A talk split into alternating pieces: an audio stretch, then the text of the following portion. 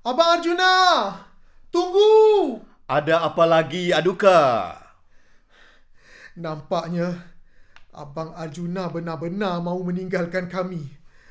Bersungguh benar nampaknya. Ya, aku memang bersungguh. Selamat tinggal. Pengecut! Apa kau kata? Aku kata kau pengecut! Aku pengecut? Ya, malah bacul. Kau silap. Akulah yang sebenarnya berani. Kau dan ayah yang sebenarnya pengecut. Kau takut mati kan? Kau yang takut hidup sebenarnya. Kamu semua mahu menyerah pada kematian.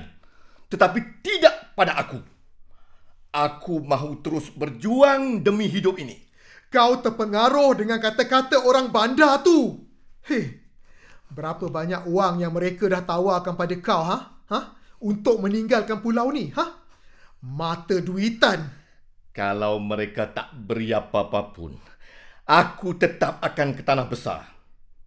Aku tak mahu mati katak di sini. Sampai hati kau, Bang Arjuna. Adukah, aku telah berkali-kali memujuk kau, ayah dan Bayu. Tapi aku yang dimarahi, ditampa oleh ayah. Ayah yang sakit itu sanggup mengumpulkan seluruh tenaganya berusaha keras untuk menampa aku. Hm, Aku dituduh penghasut. Kan sudah aku jelaskan, pulau janji ini akan tenggelam. Pulau kita makin tenggelam. Aku tidak mahu tenggelam bersama pulau ini. Itu yang dimomokkan oleh orang yang datang dari bandar tu kan? Itu fakta. Itu adalah kebenaran. Abang Arjuna, kalau kau pergi, kami semua tak akan kuat lagi di sini. Aku sudah lama lemah. Sejak emak meninggal lagi, Aduka. Cuma kita yang masih tinggal di pulau ini. Tapi ayah kita ketua di sini. Bagaimana mungkin dia boleh tinggalkan pulau ini?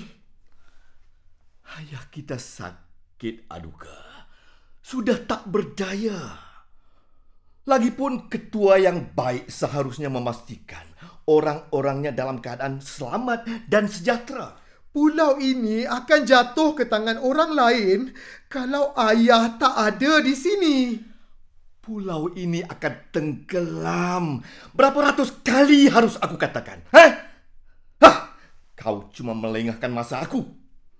Aku mau belayar sekarang. Bang Arjuna, bang, aku masih ingat bang. Waktu kita kecil dulu, Bayu suka membina istana pasir.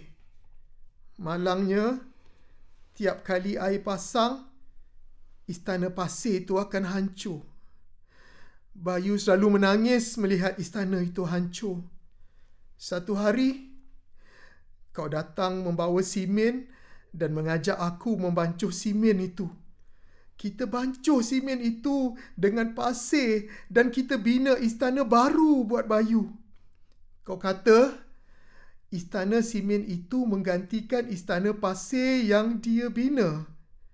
Kau juga kata satu hari nanti kau akan binakan mereka istana yang sebenar. Tapi nampaknya Nampaknya apa? kau hanya pandai berjanji. Aduka, aku pergi dulu.